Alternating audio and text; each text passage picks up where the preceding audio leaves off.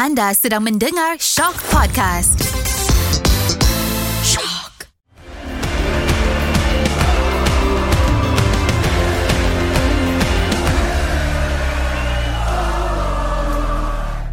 Assalamualaikum dan salam bola sepak Malaysia kepada semua pencinta bola sepak Malaysia.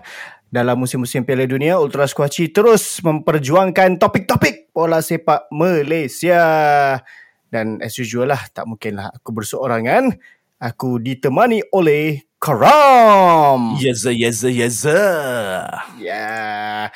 So, uh, di sebalik kehangatan Piala Dunia ni, Mm-hmm. untuk kita fan Malaysia yang yalah kita tengok Piala Dunia tapi terus berangan lah uh, Malaysia akan bermain di Piala Dunia. So kita ada Piala Dunia kita sendiri.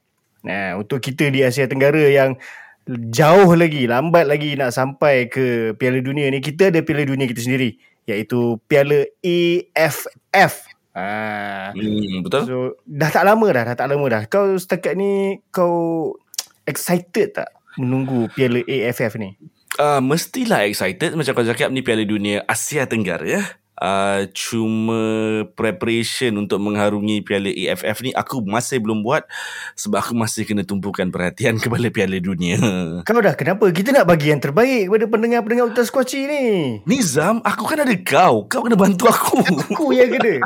Aduh. Tak apa, tak apa. Itu kita orang akan package Kita orang akan berikan yang terbaik kepada korang untuk Piala AFF. Macam mana kita orang layan Piala Dunia, macam tu kita orang akan layan Piala AFF ni untuk korang.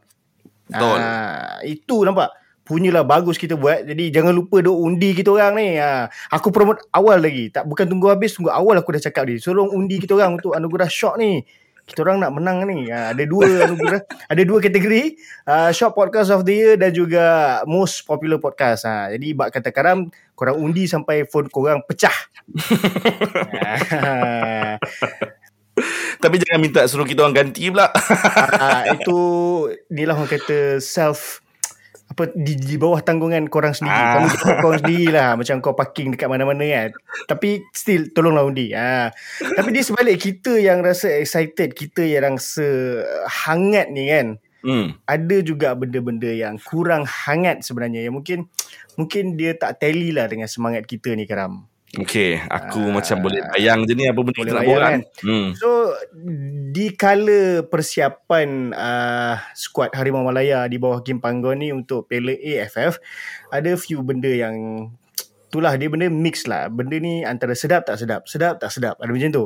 Hmm. So pada awalnya uh, bila diumumkan senarai pemain yang aku kita dah bincangkan dah pun uh, yang sepatutnya pada mulanya ada dalam 40 lebih tak silap aku tapi dipen, dikurangkan jadi 29 ada few players yang diumumkan tidak akan menyertai skuad AFF kali ni Betul. uh, disebabkan satu ada masalah mungkin kecederaan dan juga masalah keluarga Hmm. dan bila dah dekat dengan uh, bukan dah dekat sehari ke sehari sebelum start latihan kot diumumkan juga ada pemain yang tak dilepaskan Hmm. untuk uh, ni ada urusan mereka tersendiri juga which menimbulkan perdebatan. Ya. Uh, dia jadi menimbulkan perdebat, perdebatan terutamanya di kalangan fans lah di social media iaitu kelab versus negara. Hmm. Ha, okay. Untuk kau Karam, adakah kau rasa sebab sekarang orang dah kata kalau siapa yang tak begini macam tak patriotik lah. uh, adakah wajar macam blame tu diletakkan di kepada pemain ni? Okay, uh, first kali eh, kita kena tengok konteks lah eh. Konteks ialah bila kelab tak lepaskan pemain, kemudian penyokong ibarat menyalahkan kelab slash pemain uh, tak patriotik. Itu itu yang aku dapat nampak yang apa yang berlaku dekat media sosial eh. Okay, first of all, Ki, aku rasa benda ni semua orang tahu. Aku yakin semua peminat bola Malaysia, uh, bola sepak Malaysia tahu yang tournament Piala AFF ni berada di luar kalender FIFA. Yes. Semua orang dah fasih. Kemudian aku rasa segelintir tahu yang kalau kejohanan yang berada di luar kalender FIFA, uh, kelab tak wajib melepaskan pemain. Aku rasa ni pun tak ada masalah. Yep. tiba-tiba yang aku pelik kenapa uh, pasukan uh, penyokong-penyokong macam uh, mula menyala, menuding jari yang mengatakan tak tak patriotik lah it's country comes first lah. Aku tak faham benda ni. Okay first of all dah, dah tiga kali first aku bagi ni. Banyak kali first kau aku tak tahu bila yang nak kedua je ni. Okay main point dia ialah Uh, pemain-pemain yang tak yang menolak panggilan. Kita kita generalize eh menolak panggilan eh um, dah beraksi daripada awal musim kemudian ada international break kelayakan Piala Asia dan sebagainya. Uh, ada juga yang bermain uh, peringkat Asia untuk kelab. So tempoh musim diorang kali ni agak panjang perlawanan yang kompetitif juga banyak. So aku sebagai penyokong faham benda tu. Kalau di heret mereka-mereka ini lagi maksudnya yang yang familiar faces lah first 11 Harimau Melaya ni uh-huh. kalau diheret lagi ke Piala AFF dan kalau diheret high possibility dia orang akan mara ke final dia itu ham, sampai pertengahan Januari. Oh, aku suka dengan keyakinan kau mara ke final tu. Ah, kalau diheret lah ke semua mereka lah. ni muka biasa. Jadi kalau sampai pertengahan Januari dengan perlawanan kompetitif yang bersifat carnival yang kau kena travel home away, aku tak rasa itu sihat untuk mereka untuk pemain-pemain ni untuk musim seterusnya sebab uh, tak silap aku awal Februari kan start yes, musim. uh, uh, awal Februari. so han- hanya ada dua minggu. Itu pun dua minggu je untuk diorang rehat dan untuk mulakan pre-season. Kita semua tahu dua minggu untuk pre-season tak cukup. Okay kita dah uh-huh. tengok apa yang jadi dekat EPL um, pre-season diorang kali ni empat minggu sebelum start musim tak silap aku. So memang tak cukup. Jadi aku tak faham kenapa kenapa isu ni dibangkitkan oleh segelintir penyokong lah. Uh, dan bila dia orang cakap tak patriotik, tak patriotik, dia orang dah bawa dah bawa Malaysia pergi Piala, Piala AFC Asia. apa? Piala Asia hmm, apa? Piala Asia, Piala AFC ha, KL. okay. Dia orang dah bawa Malaysia pergi Piala Asia apa? Uh, merit secara merit uh, sejak beberapa puluh tahun. So aku kenapa isu ni dibangkitkan? Dan hmm. dan aku tak nak lah bunyi macam memihak kepada satu-satu klub aku tidak. Tapi point ni aku rasa valid. Sebelum ni semua marah. Oh hanya satu ha, skuad Harimau Melaya didominasi oleh satu klub okey okey. Faham faham. Didominasi oleh satu klub betul. Benda tu fakta. Aku tak tak tak tak sanggah. So kali ni klub tu ambil keputusan hmm. untuk tak nak lepaskan pemain dia. Kenapa marah pula? Kenapa kau tak sebut nama klub tu Oh, bahaya. Spekulasi sekarang semakin liar. uh, ah, eh, okay, kau faham tak maksud aku? Kenapa kau marah pula tiba-tiba? Okay. So, ini, uh-huh. kau kata bagilah peluang kepada pasuk, uh, pemain lain pula mewakili mewakili negara. Oh, inilah peluang dia. Uh-huh. Dan, dan, coach Harimau Melaya sekali uh, sekali um, coach Harimau Melaya pun Kim Pan Gon cakap dia akur sebab berada di luar kalender FIFA dan ini uh-huh. mungkin jadi platform untuk dia menguji pemain-pemain baru untuk besarkan lagi uh, pool uh, squad squad kebangsaan dan mungkin juga dia boleh kenal pasti oh pemain ni pun boleh diselitkan boleh dipanggil kalau aku memerlukan taktikal yang sebegini corak permainan yang sebe, yang sebegitu rupa contohlah uh-huh. jadi aku memang tak faham kenapa isu ni bangkit tapi uh, ya kalau nak kira nak kira pandangan daripada segi penyokong pula mungkinlah oh Piala AFF ni kita kena menang so kita kena hantar pasukan yang terbaik Betul lah cumanya cumanya aku daripada dulu ini point aku daripada dulu kita dah pernah menang AFF 2010. Uh-huh. Okay, pada aku achievement unlock. So what's next? Aku uh-huh. dah tak uh, pada aku last aku pandang Piala AFF ialah pada 2014. Tipulah kalau menang Piala AFF aku tak happy tipu. Cuma uh-huh. kita dah menang sekali Piala AFF, kita dah break the duck, kita dah dapat benda tu. Next ni apa? Piala uh-huh. Asia. Betul Piala Asia. So bu- bukanlah kita nak menang Piala Asia straight tidak uh-huh. tapi gitulah uh, fokus kita seharusnya ke situ jadi yeah. kalau kau nak nak menuju ke benda yang lebih besar kau kena korbankan benda-benda uh-huh. kecil ni hmm uh, okay uh, Ha, aku sebenarnya tadi banyak benda nak cakap banyak. tapi bila ha. dah diberi peluang ni macam lost lost ha, train of thoughts pula. Ha. Okay, uh, aku faham dan aku juga macam kau aku faham bila kelab tak nak lepaskan sebab satu macam uh, bukan dalam kalender FIFA dan hmm. juga Yelah dia orang kena pentingkan diri juga sebab yalah AFF kali ni dia agak lambat start sebab hmm. dia Piala Dunia kalau tak silap aku before-before sebelum-sebelum ni macam by this time rasanya dah semi final sebab aku macam godek-godek aku punya memori Facebook. Time Hmm. ni aku ada di Bangkok untuk ataupun time-time ni lah aku berada di Bangkok untuk second leg semi final. Masa Hmm. tu Malaysia versus Thailand yang aku ingat. So agak lambat dan akan habis dalam bulan 1 di mana bulan 2 dah start liga. Okay itu aku faham. Mhm. But as a fan juga aku juga faham kenapa kita akan rasa marah bila benda ni terjadi. Hmm. Satu sebab okay kita sebagai orang yang hanya duduk di uh, di kerusi lah di stadium tengok player main. Aku yakin dalam setiap fan Let's say tiba-tiba Kim Panggung kata Eh kau Nizam Kau Karam Meh turun sekarang Tolong main dengan kita orang Kita orang tak cukup player ni Kita boleh akan terus letak semua benda Kita akan terus pergi Betul. sebab bukan senang untuk kita tak tipulah kalau dari kecil kita tak terbayang yang kita akan sarung kita boleh Hmm. sarung jersey Harimau Malaya. Macam mana player rasa daripada masa dia start bermain bola sama juga dengan fan. Fan semua ada rasa macam aku sanggup buat apa saja untuk sarung jersey tu. Dan Hmm. kenapa kau bila dipanggil kau tak nak pergi? Itu itulah biasanya aku rasa yang fan terfikir.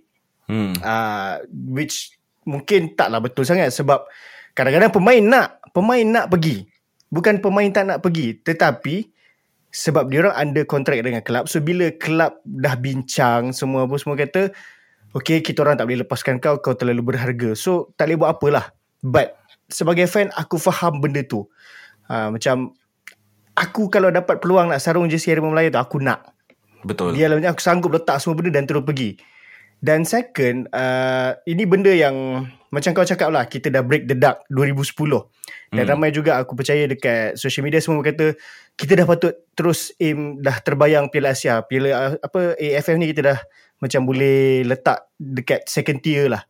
Which aku rasa mungkin ada sedikit salah kat situ. Hmm. Sebab macam mana kita nak terus aim ke Piala Asia kalau dekat Asia Tenggara sendiri kita masih belum dominate. Faham? kita, Aku kita, faham. Kita boleh tengok macam mana Thailand dengan Vietnam yang berada yang macam Thailand yang aku ingat zaman Kiatisuk Senamuang jadi coach macam mana dia orang boleh layak sampai ke uh, peringkat seterusnya dalam kelayakan Piala Dunia. Dan sekarang Vietnam yang berada dalam top 100 tetap memberi fokus kepada Piala AFF sebab Hmm. kalau kau tak dominate di kawasan Asia Tenggara sendiri macam mana kau yakin yang kau akan boleh selalu berada di Piala Asia Betul. Ha, sebab macam sekarang yes kita dapat layak ke Piala Asia. Untuk kita tahu adakah kita layak tu memang memang bukan sekadar satu kejutan, kita kena buktikan di Asia Tenggara. Ha, itu Hmm. sebab okay kita memang dah menang 2010 tetapi selepas tu langsung tak ada menang dan the yang paling rapat adalah dua kali lah kita ke final. Hmm, Ya. Ha, so itu macam aku punya justification yang kenapa kita perlu pandang juga sebenarnya Piala Asia Tenggara ni. Ibarat dia begini. Kau masih uh, gagap CV sampai CV 12 lah. Mhm. Ha, kau mesti struggle. Kau mungkin dapat lah sikit-sikit CV 5, CV 9. Kau terus macam, dah lah aku tak nak lah buat CV ni aku nak terus admit. Dan Kau jangan tarik Kau jangan tarik isu edisi Piala Dunia Ke dalam edisi bola Malaysia Dia ibarat begitulah. Kita kena buktikan juga yang kita boleh bersaing dan bukan bersaing. The, the thing is kita nak berada di kelompok terbaik Asia, kita perlu jadi terbaik di Asia Tenggara. Aku tak nak Betul. jadi apa aku tak nak jadi antara yang terbaik di Asia Tenggara. Aku nak kita jadi yang terbaik di Asia Tenggara supaya kita boleh jadi yang kelompok terbaik di Asia. Macam Vietnam buat. Aku faham Aku faham. Okay itu betul Itu betul. Kalau kau tak Master uh, Peringkat Asia Tenggara Macam mana kau nak bersaing Di peringkat Asia? Betul Aku tak nafikan. Tetapi balik kepada Jadual tadi. Kalau Yep. dah kau dah henyak Pemain ni 12 bulan Mat Okay ni kepada penyokong di luar sana lah Engkau setahun cuti pun ada sebulan Kan Kalau kau Betul. tak boleh habiskan cuti kau pun kau marah Betul? Memang diorang ni kerja main bola tapi kau kena faham yang diorang ada uh, training session, diorang ada video session, diorang ada uh, travelling. So hari-hari tu memang diorang player-player professional kena ada off season. Aku cakap player professional secara general eh. Diorang kena ada off season, kena ada masa rehat. Aku rasa tak wajar untuk kau henyak pemain-pemain ni selagi boleh dan katalah ini kita ambil kita ambil contoh kesemua muka-muka yang biasa dipanggil ni akan Mhm. beraksi un- untuk naik Malaysia pada Piala AFF Yep. kemudian kita flop pada Piala AFC Eh Piala AFC lagi Piala Asia Player ni pun akan kena kritik juga Faham tak? Ah, so tak ada yang betul, tak ada yang player ni tak keputusan-keputusan pemain ni tak akan ada yang betul pada di mata aku lah. Mhm. Mesti akan dikritik, mesti akan Yes. dikritik. Jadi aku faham kenapa kita kena still pay attention kepada Piala AFF tetapi untuk kali ini kali ini kita dah layak secara merit ke Piala Asia tak seperti tahun-tahun sebelumnya jadi mungkin inilah masa terbaik untuk kita fokus kepada benda yang lebih besar Yep. bukan dan aku aku rasa Amin pernah cakap Amin ada cakap yang last episode yang kalau kita hantar B team kita pun kita Mhm. still sepatutnya boleh dominate Yeah. Bukanlah boleh dominate Bolehlah pergi ke final Piala AFF Mhm. Kalau B team Dan kita ah, kita sendiri dah bersetuju Ketiga-tiga ketiga-tiga kita Yang episod lepas Ini bukanlah B team kita Ini mungkin B minus Atau C plus at best Yes. Uh, Tetapi itu je pilihan yang ada Kita nak buat macam mana dia bukan kita yang kena buat macam mana sebab okay kelab aku terbaca lah di Twitter kan. Macam uh, si Wafi uh, ada tweet kelab tak salah. Oh, kejap. Wafi ni yang tolak perlawanan atas Kuaci itu ke? mana tak adalah tak, tak kata tolak. Dia terpaksa. Ha, Ah, dia nak balik okay. Melaka. Kita akan panggil kau Okay, Wafi. Okay, kau jangan okay, lupa okay. kita akan kita akan panggil juga kau nanti. Lepas ni kalau dia tolak Kita blacklist dia. So dia kata kelab tak salah player tak salah. Sebab kelab ada hak Yes, kelab ada hak sebab Hmm. dia bayar gaji player. Uh, pemain pun tak salah sebab macam aku cakap, pemain tak ada pemain yang aku rasa nak tolak perlawanan ataupun uh, panggilan ke skuad kebangsaan. Mhm. Tetapi sebab di bawah masih ada kontrak so kena ikut. Dan mungkin dia juga sebab Uh, mungkin yelah macam kau kata satu musim yang panjang season depan nak start diorang mungkin adalah kecederaan dan perlukan rehat untuk recharge balik sebelum start liga uh, so apa yang boleh dilakukan aku rasa adalah di bawah FM dan juga mungkin AFF sendirilah. Sebab kenapa masih nak bermain di luar kalender FIFA? Ya. Sebab bila benda tu orang memang akan rasa macam tak payahlah. Sebab satu point tak banyak dan second tak wajib. Mhm. So mungkin boleh boleh lakukan satu perubahan di mana AFF ni diletakkan macam dalam under kalender FIFA ke macam mana supaya bila kita boleh hantar apa alasan tu solid lah untuk panggil player-player kan dan kelab tak boleh tak lepaskan. Mhm. So mungkin perlu ada perbincangan di situ dan juga benda ni kena melibatkan perbincangan dengan MFL jugalah sebab kalau buat dalam kalender FIFA mungkin akan kacau liga juga sebab kita punya timing liga berbeza dengan liga di luar negara Betul yang main uh, 2 tahun satu season. Hmm. Uh, kita main satu tahun memang habis tahun je lah. Tapi itulah kena panggil kelab-kelab juga sebab biasanya dana dan juga kewangan dia by tahun. Hmm. Ha, so dia kat situ lah. Ha, tapi apa-apa hal memang kita boleh katakan bahawa squad kali ni agak tough jugalah kita punya preparation ni. Ha, ada, kalau kau jadi Kim Panggon macam mana kau rasa sekarang ni Karam? Aku akan pakai squad yang ada lah Kalau macam contoh uh, Macam sekarang ni Tak ada muka-muka yang biasa kita nampak Aku rasa tu tak ada masalah Sebab tak tahulah Aku still rasa yang Liga kita cukup kompetitif Untuk at least berada dalam 3 atau 4 pasukan kebangsaan terbaik dalam Piala AFF Itu pendapat aku. Walaupun macam uh, Dengan squad yang apa 29 nama itu Aku still cakap kita still boleh pergi semi-final. Aku still yakin. Cuma okay ni aku kalau bab-bab yang bab-bab yang macam ni aku memang akan passionate sikit lah. So aku minta maaf aku terpaksa cakap juga. Rata-rata yang aku tengok marahkan JDT lah tak lepaskan pemain eh Mhm. ni contohlah tapi Ada, ada yang marah sikit KL lah. Okay, ah, si, terlalu sikit, terlalu terlalu sedikit. Sedangkan uh, KL siapa? Akram dengan Declan kan, Nizam? Declan, yep. Uh, turut tidak dilepaskan, tapi KL hantar hantar surat pelepasan lah, betul? Yang aku yang menurut satu statement daripada CEO KL Stanley yang dalam satu temu bual aku tengok dia kata sebenarnya benda ni dah dari awal dah dibincangkan antara Aha. coaching staff KL dengan coaching staff uh, Harimau Melaya tak silap aku dan dari awal macam macam dah kata tak macam susah lah nak lepaskan Akram dan juga Declan Mm-hmm. hmm. uh, tapi bawa sampai last minute pun macam kira benda tu dah in the loop lah Okay, dia daripada awal dia dah bagi bayangan lah. Nanti orang cakap aku backup KL sebab aku fan KL. Tapi tak, tak, tak, tak. Aku, aku cuma nak sampaikan poin aku je ni. Okay. KL, uh, Akram dan Declan pun uh, KL dah minta pelepasan untuk tak pergi. Faham. Betul. KL pun musim yang panjang. Dan ingat, macam kau cakap juga, bila dia orang lep, bila KL lepaskan Zafri dengan Declan hari tu, lepas uh, dalam dua perlawanan penting yang KL kena menang tu, KL tak menang. Betul? betul? So impact dia sangat besar kepada KL City untuk pasukan macam KL City. Tak kisahlah JDT tu squad death dia macam mana. Nanti nanti mulalah Nizam orang cakap aku agent JDT. Aku malas ni. Korang kalau nak tu saya ah itulah nanti lah nanti lah nanti lah nanti lah. tak, tapi okay, ni point aku. So tak salah kalau dia nak dia tak bagi contoh lah siapa lah yang selalu yang selalu muncul dalam okay Corbin Ong Matt Davis antara Arif Aiman Ada Fahim. okay first 11 JDT first 11 Harimau Melaya Dari Paula. Eh, lama tak nampak dia. So tak adil, tak adil, sangat-sangat tak adil. Kenapa kenapa Akram dan Declan tidak di, di diperbesarkan isu ni? Kenapa uh, macam Amin cakap minggu lepas kenapa ketiadaan Lukman tak diperbesarkan? Sedangkan benda apa yang mereka buat sama. Faham Mhm. tak? Okay, kalau kau cakap macam Amin ada cakap oh, Lukman masih training dengan pasukan tu beza dia dengan pasukan di Liga Malaysia yang off season. Off season masa untuk berehat. Aku rasa Amin pun faham. Aku tak bangkitkan poin ni minggu lepas lah. Mungkin tu silap aku juga. Tapi aku pula jangkakan reaksi negatif daripada penyokong ni berpunca daripada beberapa ke, ah, berpunca daripada kenyataan yang dikeluarkan oleh pihak-pihak tertentu lah mungkin itu itu anggapan aku Mhm. so kalau kalau tak ada kenyataan sedemikian mungkin benda ni tak jadi besar sebab aku rasa ramai ramai yang faham player pun dah hadrungi musim yang panjang uh, JDT menang sapu empat piala so diorang dah main maksimum perlawanan dalam Liga Malaysia Mhm. dan pergi ke round of 16 Liga Juara-Juara Asia kan Yep. ah dengan dengan set of player yang sama yang dipakai sepanjang musim. So aku harap benda ni tak berlaku lagi.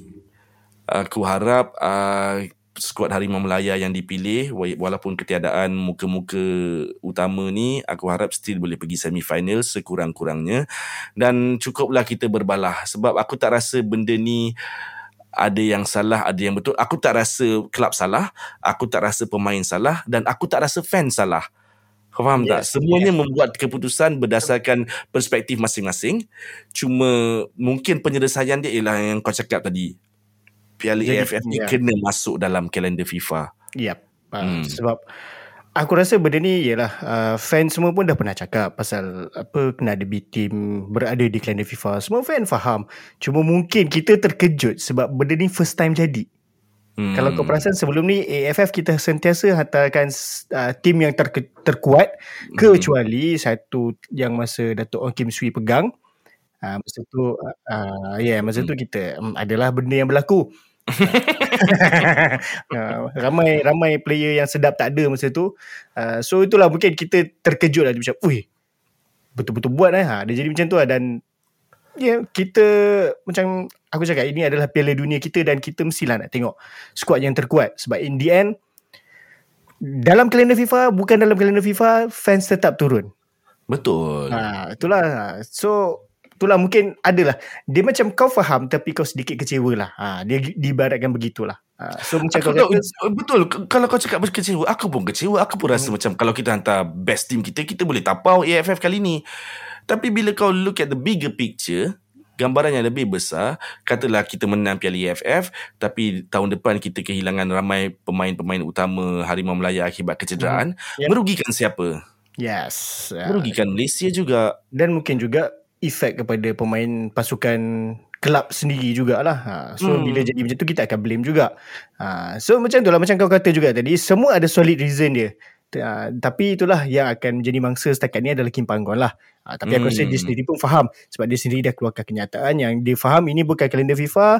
Kelab ada hak untuk tidak lepaskan dan aku rasa dia punya plan pun memang terus plan ke Piala Asia lah. Dia mungkin gunakan macam ini untuk tengok pemain yang mungkin diserap masuk dan ada ada satu season untuk pilih lagi. Uh, tapi aku harap next next next ni mana yang dalam kalender FIFA kalau dipanggil turunlah. Uh, Hmm, begitu. betul. lah. So untuk Piala AFF sebelum start Piala AFF ni sebenarnya akan ada dua perlawanan persahabatan.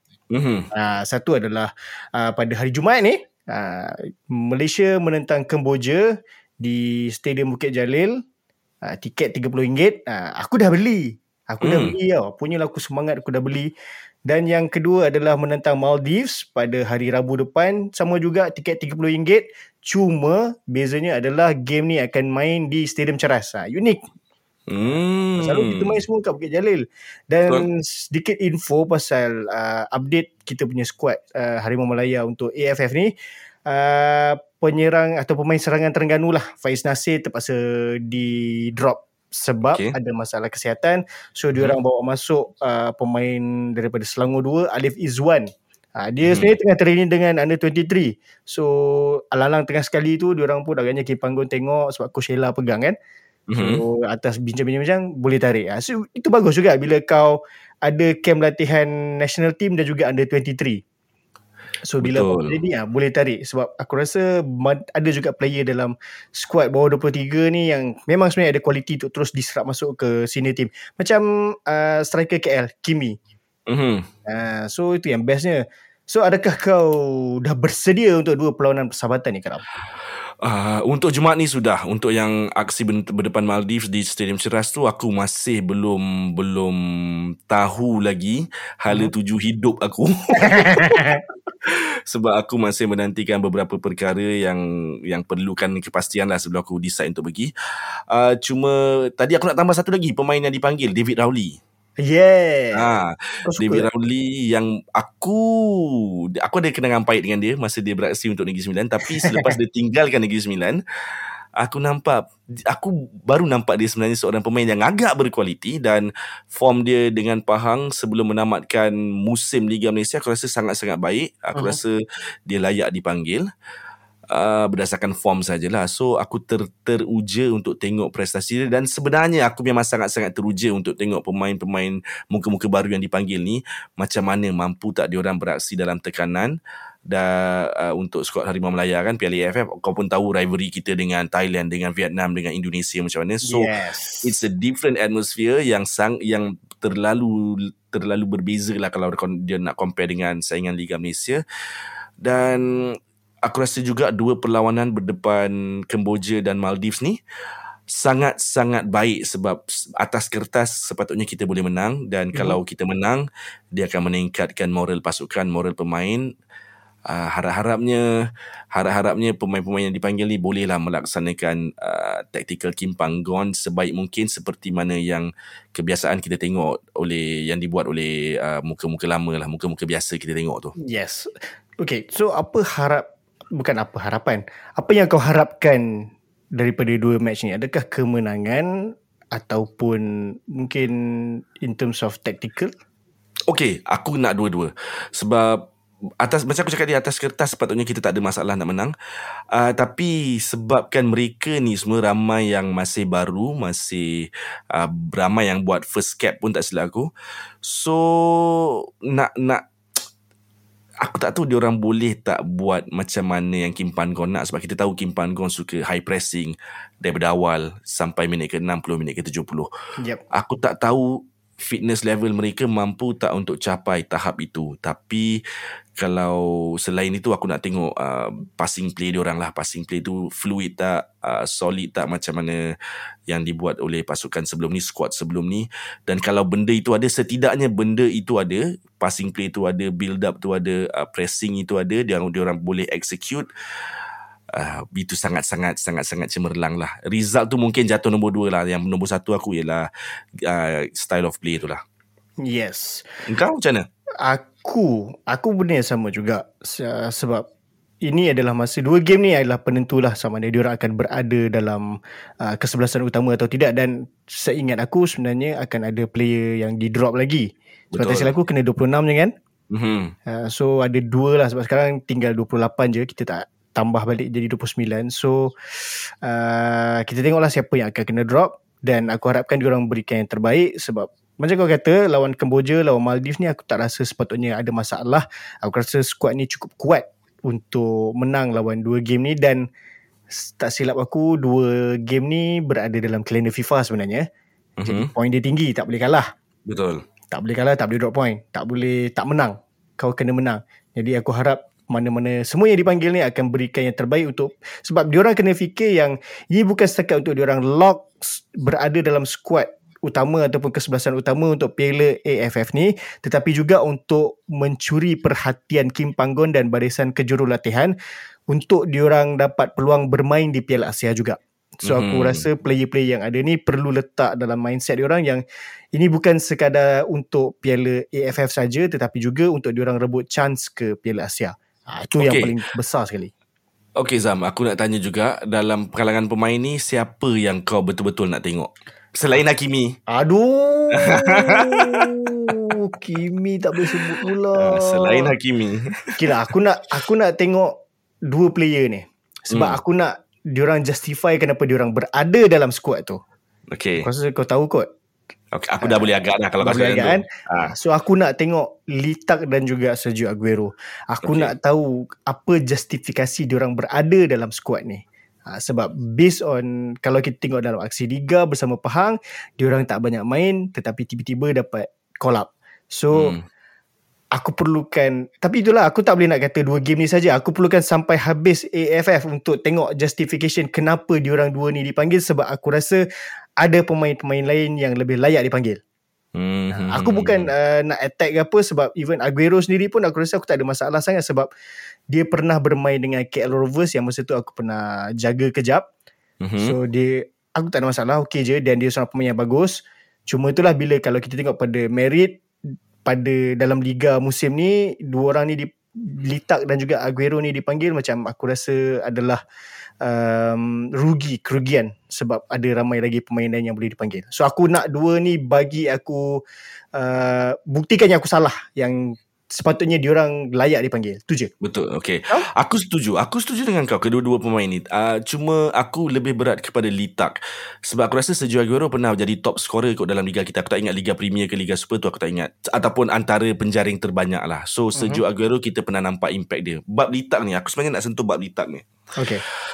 Um, dia naik masa beraksi dengan Negeri Sembilan. Kemudian selama satu musim, kemudian dia berpindah ke Terengganu tak silap aku.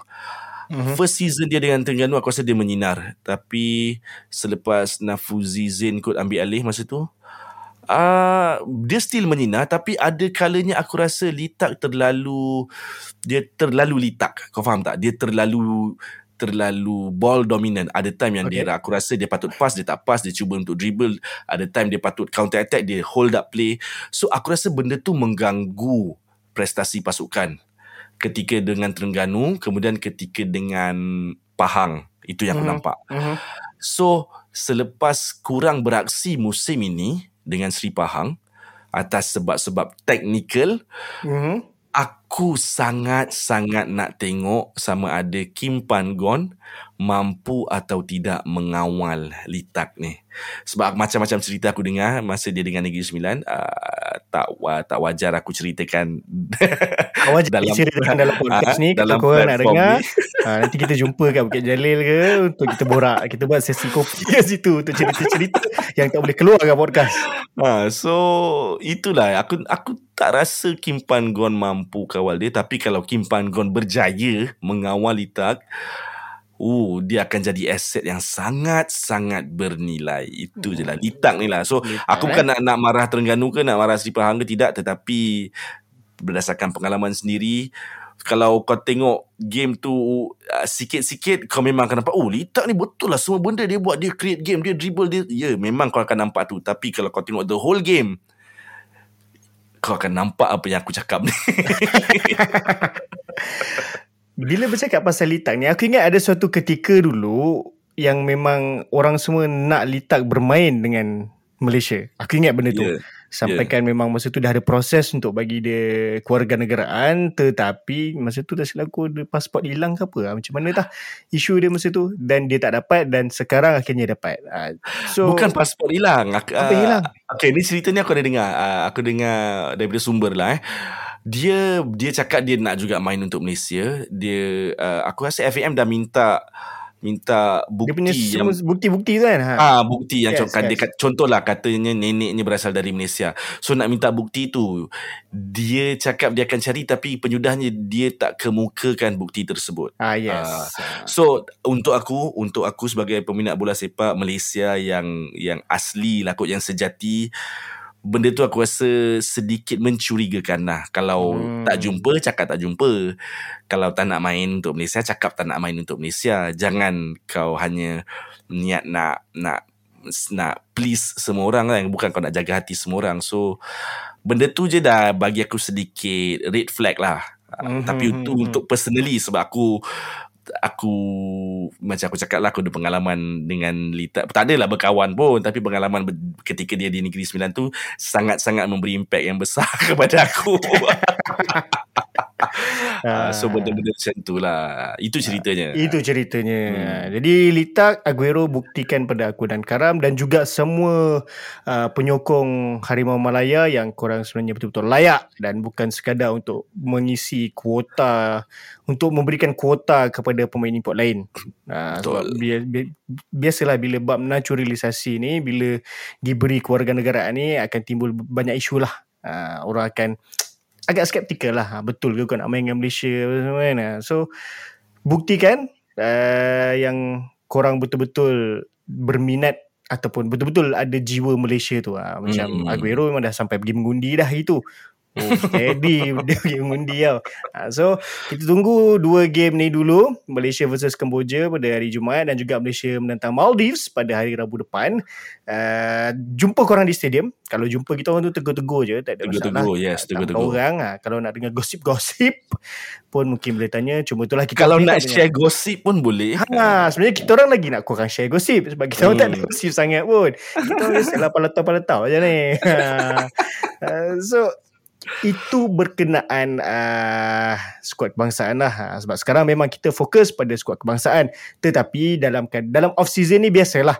Ha, Hmm. Kalau dekat luar negara tengah hangat dengan dengan gosip-gosip transfer window Cristiano Ronaldo nak pergi mana apa semua kan Cody Gakpo nak masuk Manchester United kan Malaysia pun ada so ada beberapa yang dikira mungkin transfer gosip ataupun transfer rumours tetapi ada juga beberapa yang dah confirm Mhm. yang aku tahu setakat ni yang paling laju dan juga cekap jugalah mungkin sebab season depan nak main Asia adalah tim Macam Sabah lah yang dah confirm dapatkan Darren Lock dan juga Irfan Zakaria Mhm. selain daripada aku baca macam ada kata nak ambil Paulo Josue juga katanya semua Oish. kena ambil player KL eh ha, tapi Paulo kat, dikabarkan kekal dengan KL ha, so macam Sabah ni ambil lah player lain main Asia. Aduh takkan ambil player KL dia. Sebab KL dah berpengalaman. Oh satu season tak payah ni sangat. And then uh, Perak Perak pun rasanya dah lagi, awal lah. Sebab diorang habis season awal Diorang tak main Piala Malaysia. So diorang dah start recruit Under Lim Tiong Kim. Mhm. mm-hmm. Aku tengok banyak ramai Pemain muda juga Yang dibawa masuk uh, Which is good dan kita akan tengok macam ni season depan. Kemudian Kedah pun sama. Ah, Kedah ni kira yang paling meletup lah setakat ni. Oh betul betul. Uh, dia bukan meletup sebab sign player. Dia meletup sebab sign coach. Hmm. Uh, so dah officially announced diorang ambil uh, diorang sign Nafuzi untuk menggantikan Adi Syarin dan diorang macam angkut ramai jugalah staff-staff pada Tengganu tak silap aku uh, assistant manager, kitman semualah nak sapu. Betul Ah, betul. Dan latest diorang announce ada sign uh, goalkeeper PJ City Kalamullah. Kau lambat dah Negeri Sembilan. Oh, tak, jangan bis- jangan risau. Oh, korang dah Jangan delay ni. risau, Oh, jangan lain risau. macam. Kita orang tengah target ni Emiliano Martinez. Ampun. baik korang baik korang target terus goalkeeper Morocco. Lagi steady. Bono, Bono. Bono. Kalau tak ambil tu ambil lah Bono you tu. Okay, uh, tapi aku nak komen sikit lah pasal pasal Kedah. I, signing yang betul-betul aku rasa gempak. Buka- Kalau dia sign Nafuzi Zain saja pun dah cukup gempak. Tapi ni bila dia dia dapat bawa almost the whole backroom staff tu aku rasa uh Cumanya aku harap Kedah tak ada lagi masalah-masalah uh, seperti musim ini. Mhm. Uh, itu satu dan aku harap uh, Kedah penyokong-penyokong Kedah tak terlalu tak terlalu optimis sebab uh, seperti aku cakap sebelum-sebelum ni pasukan Kedah musim ni dia dalam rebuilding tapi orang mungkin tak perasan Jadi aku jangkakan mu- musim depan dia akan rebuild masih lagi dalam proses rebuilding tu dan tahun 2024 lah kot baru baru kita boleh nam- mungkin boleh nampak hasil air tangan Nafuzi Zain sendirilah. Hmm, tapi itulah hmm. Kedah setiap season rebuilding. Bila nak siap aku tak tahulah. Aduh. Uh, lepas tu Terengganu pun. Ah, uh, yalah bila dah lepaskan Nafuzi Terengganu pun announce lah dia dapatkan coach dari Croatia. Tommy mm-hmm. Slav rasa dia bukan secret dah lah dia open secret. Memang dah lama dah. Hmm. even kita panggil piang hari tu pun dia dah cerita dah benda ni. Uh, so setakat ni Terengganu macam tak ada update lagi player mana yang sign. Cuma yang aku lihat lah banyak team juga sebenarnya dia tak announce siapa yang diorang sign. Diorang banyak announce siapa yang stay. Betul. Ah, so macam sekarang mungkin belum lagi mungkin diorang bagi player semua bercuti dulu, kemudian staff-staff pun bercuti.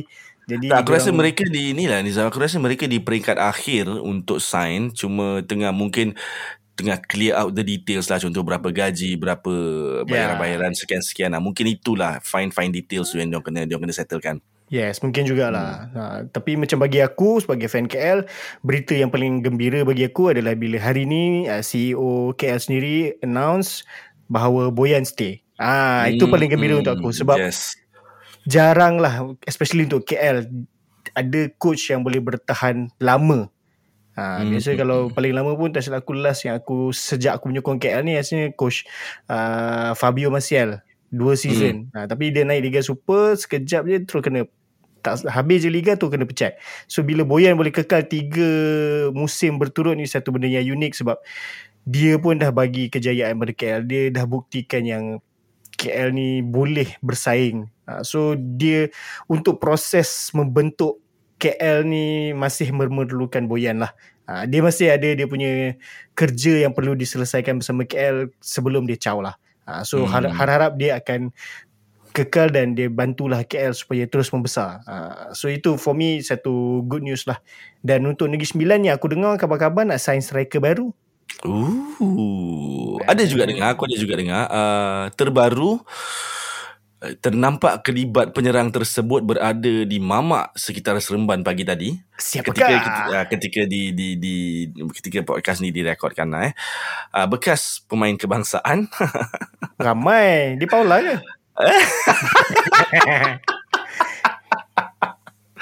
Uh, bekas rakan sepasukan di Paula. Uh, bekas rakan sepasukan eh? Uh, sepasukan kat mana? Di di negeri yang tak utara yang tak tengah sangat. Alah, sebenarnya dah keluar dah gosip tu. Aku dah baca dah, dah katanya nak sign Syarif Fikri. So Betul, tapi apa, aku apa reaksi kau? Jujur ke? Jujur, jujur. Syarif Fikri banyak lah nak kena buat untuk dia macam kau cakap dekat Litat dengan Sejual Guru tadi kan. Uh-huh. Dia kena buktikan aku salah lah. Aku terlalu skeptikal dengan dia. Kenapa tu? Uh, masa perpindahan dia ke Selangor kan begitu hype. Yep. Begitu hype. Uh, orang cakap dia top scorer tempatan Perak. masa tu. Oh, uh, yes, top yes. scorer tempatan kan. Yep. Tapi masa dia top scorer tempatan tu aku perasan satu benda yang mungkin orang lain tak perasan. Dia katalah dia score 11 gol musim tu eh. Katalah. Aku uh-huh. tak mhm. ingat jumlah dia. Uh-huh. Tapi 5 daripada gol tu dia score lawan Sabah dalam satu perlawanan yang sama. So hmm. daripada 22 perlawanan kau tolak satu perlawanan tu maknanya daripada 21 perlawanan aku tak ingat berapa match dia miss dia hanya skor 6 gol. So ah. bukan rekod yang baik dan benda tu dibawa juga ke Selangor given yang dia ada in, beberapa injury problem lah bersama Selangor. Tu tak yep. dinafikan lah. Dan dia juga gagal uh, dapat gagal rebut tempat dalam kesebelasan utama. Tu tak dinafikan. Tapi dengan pemain-pemain seperti dia yang ada credibility macam tu yang beraksi baik untuk skuad Harimau Melaya aku rasa dia sepatutnya lebih baik di Selangor Ah, hmm. jadi ya macam aku jadi sebab itulah mungkin aku skeptikal dengan dengan perpindahan dia ke Negeri Sembilan. Nama nama memang cukup besar, nama memang boleh tarik crowd tu tak dinafikan. Uh-huh. Cuma adakah dia akan beraksi secara konsisten ataupun sekadar macam di Selangor juga minit ke 60, minit ke 70 baru dimasukkan. Aku harap dia boleh temui balik form dia ketika bersama PKNP. Uh, PKNP. Yes. Aku rasa dia waktu tu lah dia dengan Hafiz Ramdan eh nama member dia time tu. Ya yeah, kot. Tak Aku rasa Ramdan lah. Yes. Ah, dynamic duo tu aku rasa hu gila time tu gila tapi lepas dia kehilangan Hafiz Ramdan aku dia Syahril Fikri bukan individu yang sama itu pendapat aku tapi Eki kalau kau dengar Ki aku bukan bukan condemn aku cuma cakap apa yang aku nampak apa yang aku rasa aku harap kau boleh temui balik form kau masa kau dengan PKNP dan membantu Negeri Sembilan lah untuk sebab satu lagi tekanannya tinggi Negeri Sembilan musim ni nombor empat. Tahun lepas tahun lepas Liga eh, juara Liga Premier tahun ni nombor empat. So expectation tu mungkin sedikit tinggi. Ah, Mungkin kurang sikit lah daripada Selangor. Tapi yelah uh, Syarif Fikri Aku sebenarnya minat juga Especially masa dekat PKNP Sebab rekod jaringan dia memang Aku rasa Dia masa tu adalah Antara penyerang terbaik Untuk uh, Penyerang tempatan Dan Hmm. kerana rekod dia itulah Dia dapat memikat uh, Kelab Thailand Nahon. Ratchasima Tak silap aku uh, Dia dilonkan ke sana dan bila kita bercakap pasal kelab Thailand ni, aku rasa satu lagi perpindahan yang aku rasa menarik dan menakjubkan untuk uh, bola sepak atau pemain tempatan adalah Safawi Rashid uh, dah sah katanya akan ke Thailand juga cuma secara pinjaman dengan Ratchaburi Mhm. FC. Apa pendapat kau?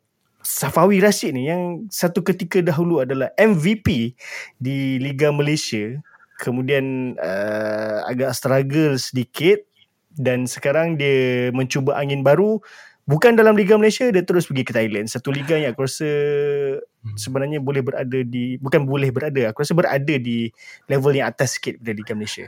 Buk, betul mungkin di atas sikit. Um, MVP dua kali berturut-turut kan tak silap aku? 17-18 Yes. Ah. Okay uh, satu ketika dulu iaitu 4-5 tahun lepas aku rasa dia the best player in Malaysia tapi lepas kecederaan peha dia kot uh, dia dah tak sama macam dulu dan lepas tu dia susah nak dapat tempat dalam first eleven JDT dengan kemunculan Arif Aiman Aku harap ini sesuatu yang positif untuk Safawi uh, sebab sebelum ni dia ada keluar statement yang dia nak main. yes Okey. Aku tak pasti macam mana culture di Racan Buri. Adakah nak sebabkan kau Safawi Rashid kau automatic first 11 atau tidak itu aku tak pasti. Cuma bila beraksi di luar negara mental kau kena extra kuat berbanding beraksi di dalam negara lah. Uh, kita pernah tengok juga Mak Yu beraksi di Liga Thailand, Dominic Tan, Sumareh beraksi di Liga Thailand. Syarif Fikri Syarif Fikri uh, Sumareh tak banyak minit permainan tak silap aku. Mhm. yang kat, walau yalah okey mungkinlah katanya sebagai pit stop saja ke Thailand tu kan. Tu kata-kata orang lah. Uh, aku tak tahu betul ke tidak. So aku tak pasti Safawi boleh main consistently ke tidak. Aku harap dia dapat sebab kita tahu eh, sekarang berapa umur Safawi? 26 27 Tik 25 Safawi Rashid sekarang mungkin tahun depan akan 26 tahun. Masih terlalu muda. Aku sangat-sangat nak dia teruskan carry dia di tahap tertinggi untuk at least 4-5 tahun lagi. So Pawi, uh, aku harap kau berjaya lah di di Racan Buri. Aku harap kau boleh main, kembalikan form kau. Uh, sebab sayang, sayang Safawi sayang. Tapi kita faham kenapa dia tak dapat main sebab JDT sentiasa macam Juan pernah cakap, Juan Budiman, JDT tak bersaing dengan mana-mana pasukan lain, dia bersaing dengan rekod dia yang musim lalu. So kita faham apa yang dia orang buat. So Safawi, kalau kau boleh kembali kepada prestasi lama kau, masa depan bola sepak Malaysia uh, setidaknya dalam tempoh 4-5 tahun mungkin lah boleh boleh konsisten kot layak ke Piala Asia kita tak tahu Ya kita tak tahu dan Hmm. aku rasa Safawi boleh ambil inspirasi daripada anak beranak Fandi yang Betul. juga main di uh, Liga Thailand dan rasanya bermain secara konsisten juga. Bahkan mm-hmm. main juga Liga Juara-Juara Asia bersama klub Thailand. So bukanlah nak kata tidaklah bermaksud bila dia pergi Thailand susah nak dapat tempat. Sebab kalau dia talented dia tunjuk yang dia boleh sama macam anak beranak Fandi bu- bukan anak beranak adik-beradik. Adik-beradik Fandi uh, yang diorang boleh diorang akan dapat tempat so Safawi sebab Pawi aku rasa let's say kalau kita boleh dapat Pawi yang MVP dan Arif Aiman yang MVP dalam satu skuad Harimau Malaya yang sama oh, meletup. Ah, Meletup, meletup Piala Asia nanti. kiri kanan ada Darren Lock kat tengah settle Ha, so Settle. kita perlukan kita kita menanti dan kita perlukan Safawi yang MVP tu. So hopefully Safawi akan dapat dapat balik form tu sangat-sangat perlukan. Sebab yang menjadi aku rasa cabaran utama tu mental tu Zam untuk Safawi. Kita pun kita pun tengok masa Syarif Fikri on loan dekat dekat Thailand. Aku aku rasa dia fell out of place, dia tak ada kawan sangat. Ni cerita-cerita yang aku dengar eh bukannya aku tanya Eki sendiri eh. Uh-huh. So dia tak ada kawan sangat. So life outside football tu Yang dia akan struggle. Of course kau akan homesick Dan sebagainya. Tapi mungkin Safawi ni berbeza sikit Mungkin uh, Sebab dia pun baru melangsungkan perkahwinan. Tahniah Fawi eh. Oh lupa kita nak cakap. Tahniah Pawi ha, Dan kabarnya Isterinya juga akan ikut. Ya, yeah, jadi kita harap, aku harap bukan kita, aku harap kehadiran isteri di sisi tu mungkin membantu sedikit sebanyak.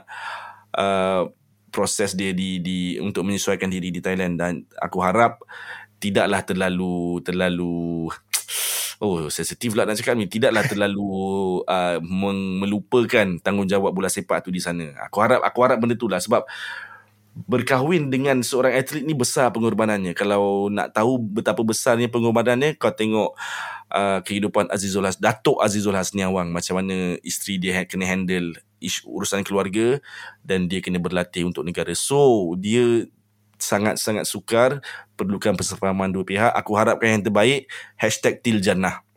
Amboi. ha, so Pawi dengar kalau kau, kau dengar lah podcast ni tahulah bahawa at least at least ada dua orang yang memberikan sokongan kepada kau. Dan mendoakan kejayaan kau di Mendoakan sana. kejayaan kau ha dan insya-Allah kalau ada rezeki ha, nanti tengoklah kalau kami sampai ke Ratchaburi ke kan. Ha, so bolehlah bawa makan tom yum yang sedap-sedap sikit kan.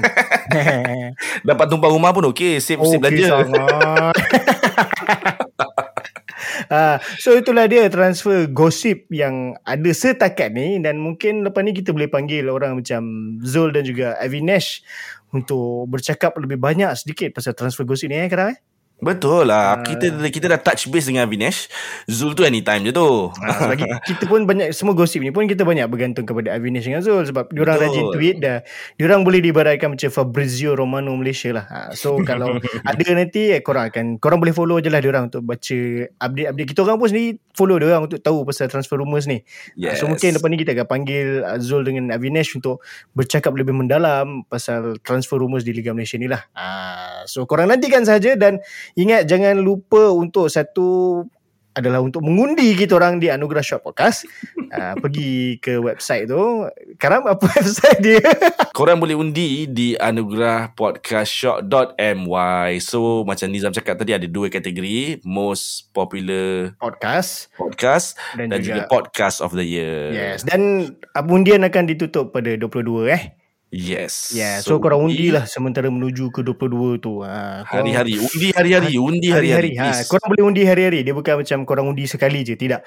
Boleh undi Ya, hari-hari. betul. Ni bukan pilihan raya. Bukan pilihan raya. Dan dan kalau tak menang aku nak stop podcast ni. Betul lah. Ha, Korang pergi tu. Korang, kita orang nak menang tau. Ha, ingat orang lain je nak naik petang. Kita pun nak naik atas-mentah kan. Nak rasa macam Grammy Award kan. kan. Saya ingin mengucapkan terima kasih kepada semua pengundi-pengundi dan penyokong-penyokong kami. Oh gitu. Ha, so korang jangan lupa undi. Ha, undi, undi, undi, undi, undi. Ha, dan kedua, kedua aku nak ingatkan lagi sekali bahawa ada dua perlawanan persahabatan. Ha, sebab ni aku cakap benda yang tiket dah jual. AFF korang jangan tanya, belum jual lagi.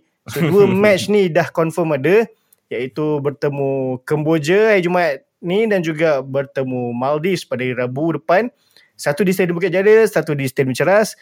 Beli je tiket, kita turun. Ha, tak kira lah kita ni orang manusia ke mesin ke apa, kita turun je. Ha, kita Sempat. Sampai Sempat. ah, So kita nak menzahirkan Kita punya sokongan. Yalah kita Ini piala dunia kita. So turunlah Ah, turun. Sebab kalau bukan kita yang menyokong pasukan kebangsaan dan juga bola sepak Malaysia siapa lagi yang nak sokong? Ah, jadi itu sahaja daripada kami di Ultras Kuaci. Teruskan mendengar dan nantikan macam biasa minggu depan pun akan ada dua episod iaitu berkenaan Piala Dunia dan juga bola sepak Malaysia takkan sekali-kali kita lupakan. Teruskan menyokong dan itu sahaja daripada aku dan juga Karam. Assalamualaikum dan salam bola sepak Malaysia. Jumpa lagi.